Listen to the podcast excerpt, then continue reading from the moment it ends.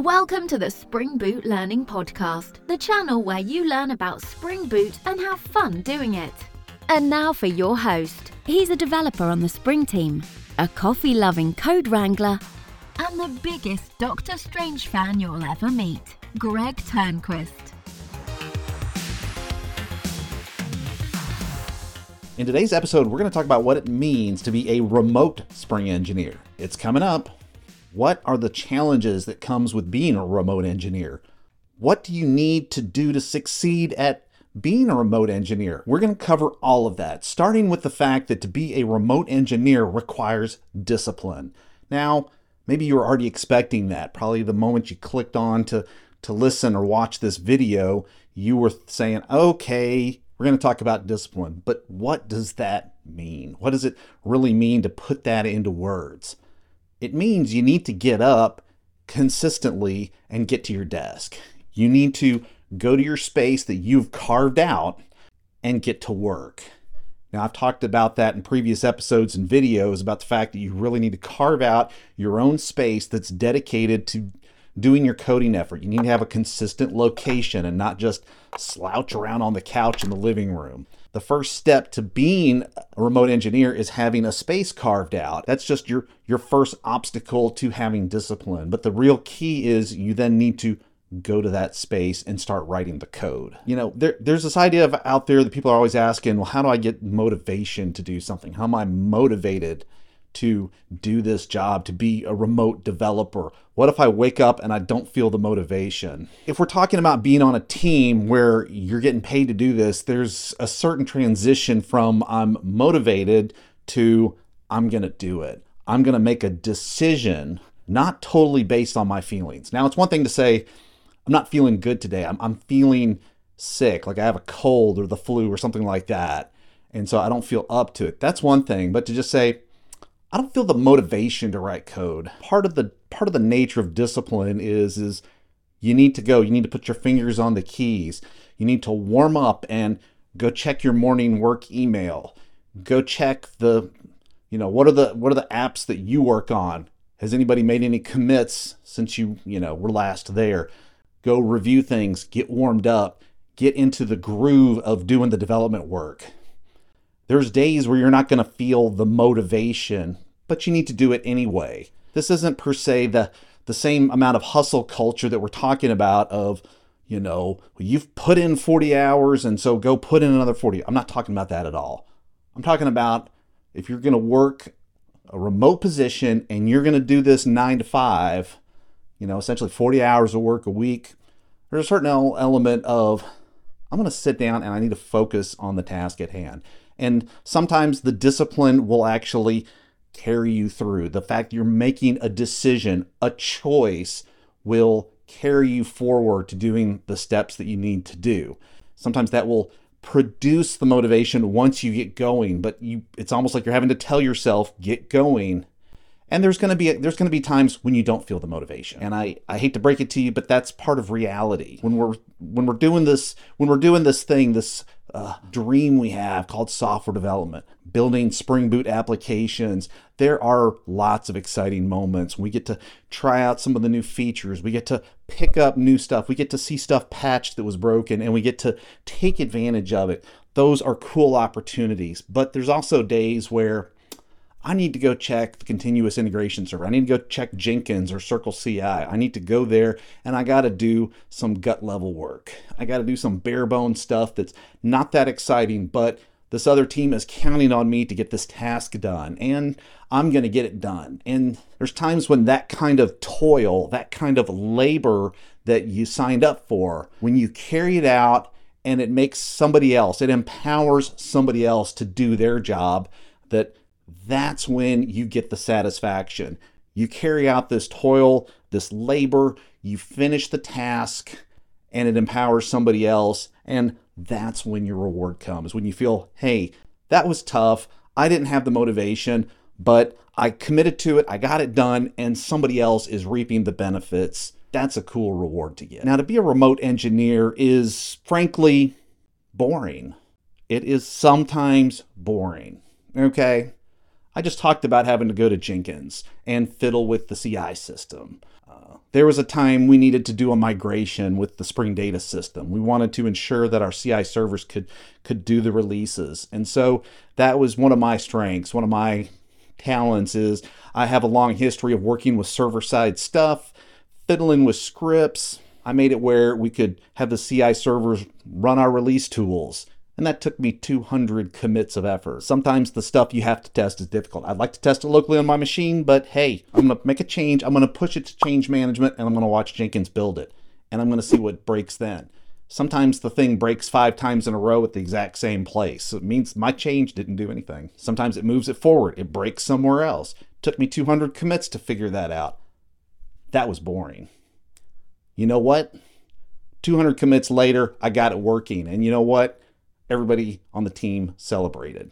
They liked it because they were tired of doing it by hand. We got it into the CI system. Jenkins did the releases. Everybody celebrated. It helped the whole team.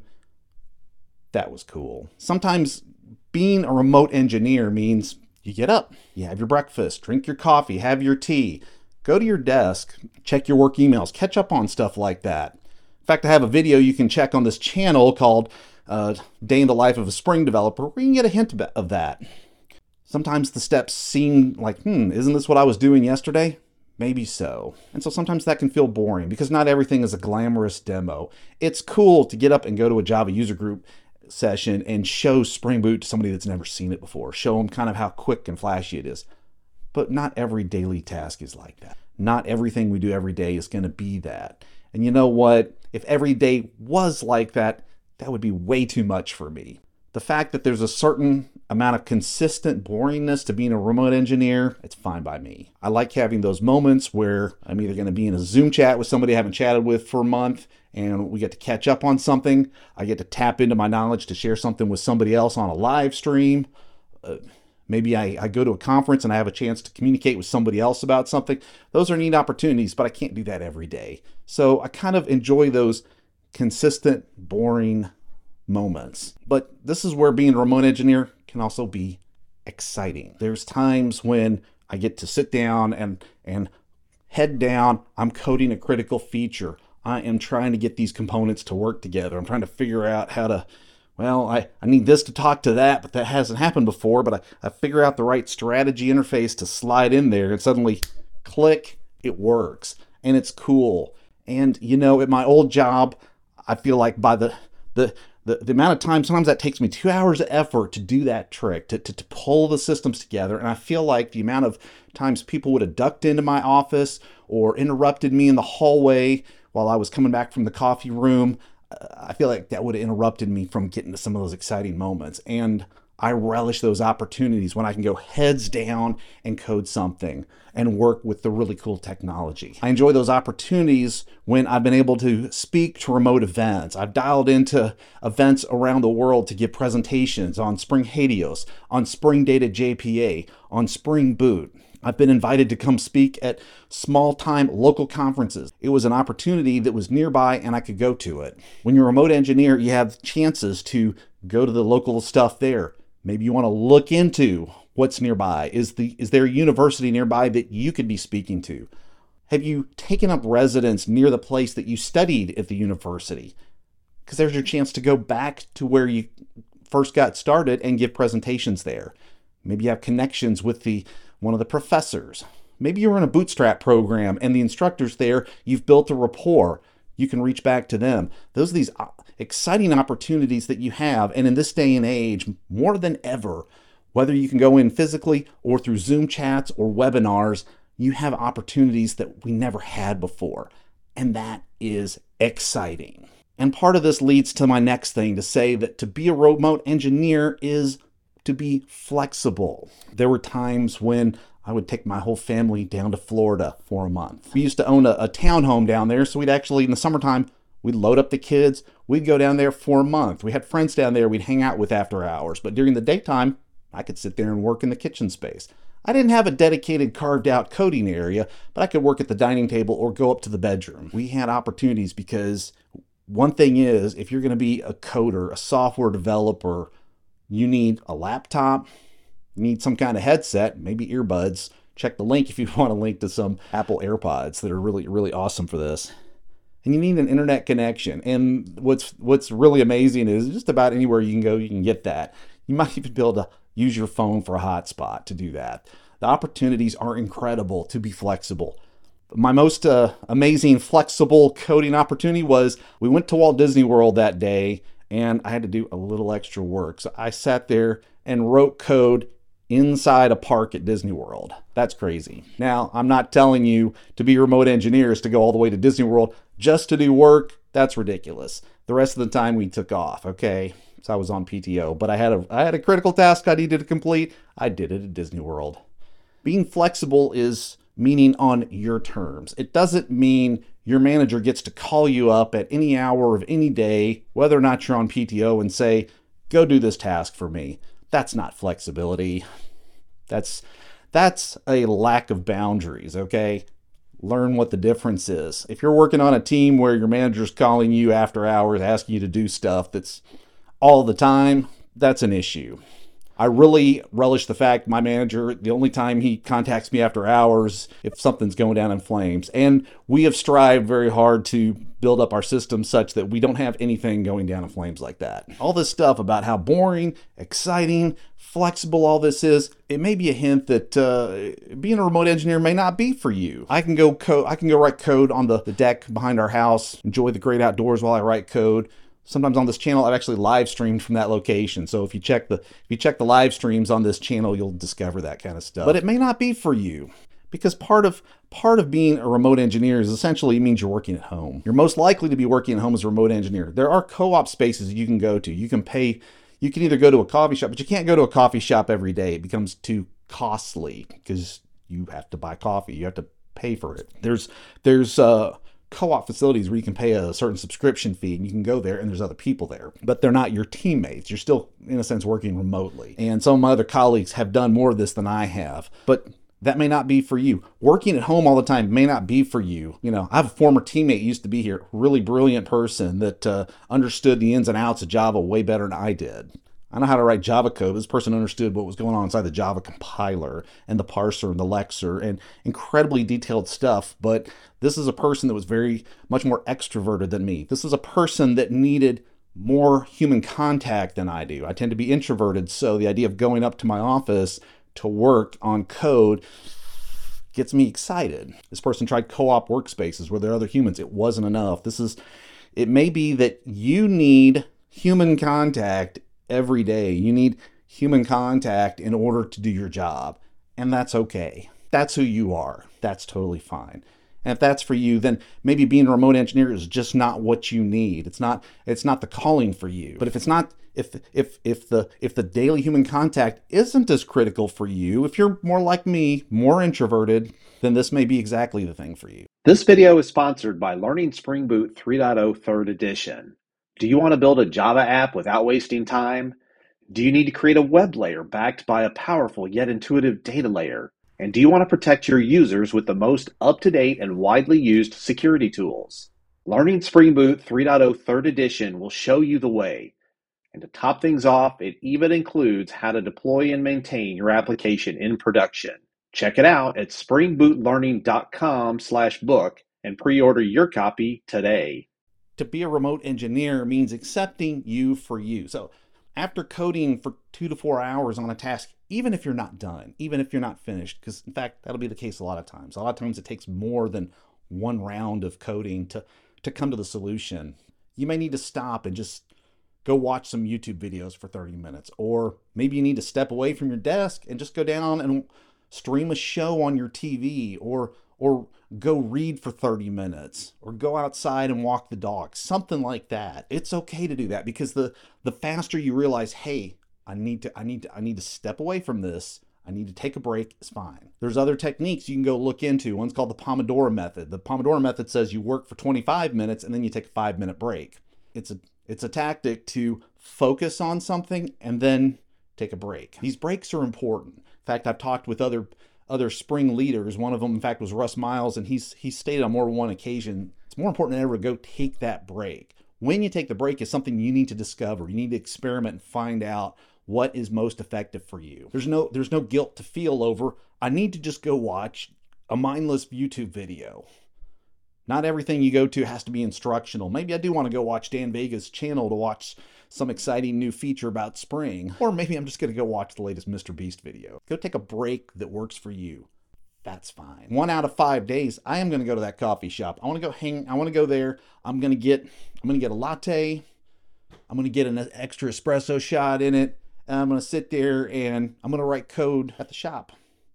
I've talked about how you need to have a coding space. You need to have a dedicated environment to go and work at. And I mean that. But accepting you for for you means hey i need a little i need to mix it up on occasion i am going to sit at the dining table and do the coding i am going to have my second cup of coffee on the front porch while i sift through slack messages these are options you can take and it's fine if that's what you want to do and you can tell your teammates that you can communicate and say well today i'm i'm, I'm trying something different i'm i'm sitting down at the dining table or you don't have to share that at all but to do any of this stuff, to be a remote engineer, you do need to hone those skills. We can talk about all the forms of communication that we need, the breaks we need to take, all the stuff we need for self care. But at the end of the day, our superiors are counting on us to write the code.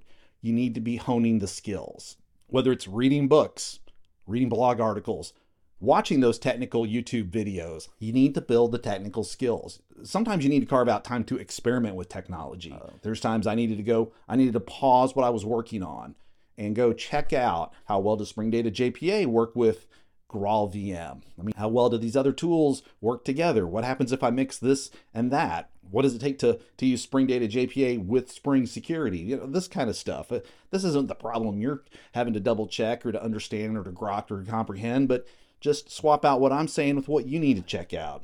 You need to always be building those tech skills. Sometimes you're applying the skills, sometimes you're building the skills. There needs to be a combination of both because I can promise you the skills you first built in your university or bootstrap program, that's like beginner skills. That's how to get started. You then need to grow them you need to invest a certain amount of time into expanding your skill set. But one of the skills that we sometimes fall short of, and maybe this is even more of a problem with remote engineering, is we need to learn how to over communicate. I would say we need to learn how to communicate, but I think we all have a tendency to say, well, I know how to communicate. I can talk to people, I can type messages in instant messenger, whatever that is, Slack. So I'm trying to focus on over communicating. I've heard numbers like 80% of communication between humans is nonverbal. When you're writing comments into a Slack channel, they may not catch all the nuance you're saying, so you may have to add more words to compensate. You may need to communicate.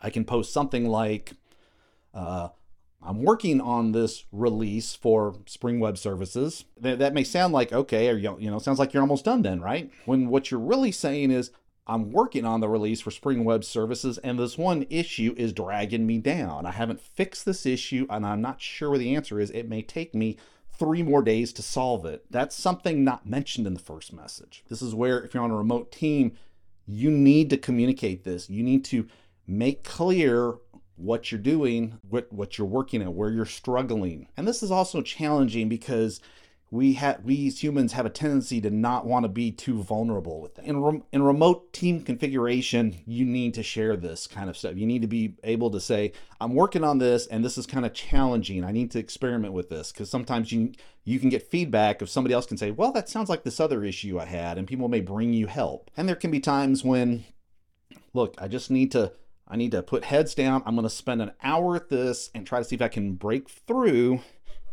and then come back for help. Or it may be, well, I've been at this for three days. Does anyone have tips? I'm not quite sure what to do. You may feel challenged to try to say that, like I, I'm I'm stuck here. Maybe you feel like you're you're admitting that you're weak somehow or you're not you're not effective. That's not what's happening. What you're just signaling is that hey, this is this is a corner that I, I don't seem to see the path out of. And other your other teammates, if you're on a good solid supportive team, hopefully your teammates will be supportive they will be ready to help you should that be the case.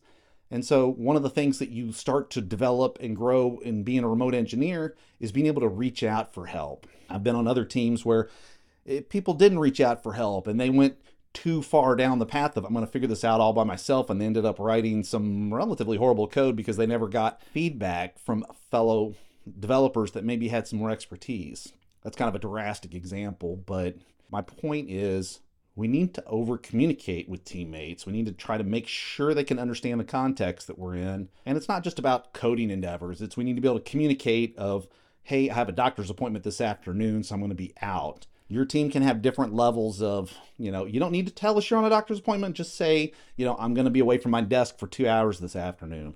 You know, I have an appointment in a week. This is where having something like a shared calendar, a team Google Calendar is handy where everybody can post when they're going to be out of office. This is part of the over communication that helps build a well running team. Now, all of this over communication isn't possible unless, as a remote engineer, you strive to build positive relationships with your teammates. What do I mean by that? That sounds kind of wordy, and it means you need to reach out to your teammates and be supportive of them if somebody's having trouble, ask them if they need help. You don't have to jump in and immediately start helping. You can ask them, Do you need some help? Let's assume the best about our fellow teammates and not assume the worst, okay? I want to cultivate that because when I communicate stuff, if I signal, Hey, I need to take tomorrow off, the, the today beat me, I take tomorrow off. I've just got to get away from that. I want my teammates to extend the same courtesy to me. And that's what it means to build positive relationships with your teammates. You need to invest the benefit of the doubt in others so that they will then give it to you. You need to start with I'm going to I'm going to assume the worst. I'm going to grant the benefit of the doubt when, when at all possible. I'm not going to assume any of my teammates are being malicious at all. Instead, I'm going to try my best to be supportive. And in my opinion, in my 25 year experience, people are much more positive and they're willing to come to your aid when you first come to their aid. This was something especially critical during we had lockdowns during COVID 19. I I have three kids, so during the lockdowns I had the kids here, my wife here. So normally a house that would have two people in it while everyone's at school instead had everybody here. People having to go to remote into classrooms, that kind of stuff. Very taxing on a family, and and all of that time as as taxing as that was, I still tried to understand. Hey, the person I'm chatting with on the other side of the Slack channel is in the same boat as me. They're trying to do a job, they're trying to complete a task. Let me extend as much courage and compassion as I can through this format. That's what it means to be a remote engineer. It means to be gracious and compassionate to your fellow teammates with the limited bytes that we can transmit through the communication channels. And at the idea of working with a set of teammates that have that kind of grace and compassion for you sounds really appealing. People that will try to have your back, try to support you in these tough situations, then maybe being a remote engineer is exactly what you need. Maybe being a remote engineer is everything you wanted in the ability to write code, use cutting edge technology, and have an actual solid top notch team that's not based upon where they're located, but instead who has come and answered the calling to be on the team that you're getting on. That's what makes it all worth it. Now, I want to thank you for joining this episode of the podcast. If you can visit your favorite podcasting platform, please give us a review. This episode of the podcast is over, but your code writing journey continues. Visit springbootlearning.com and find links and resources to help you write better apps.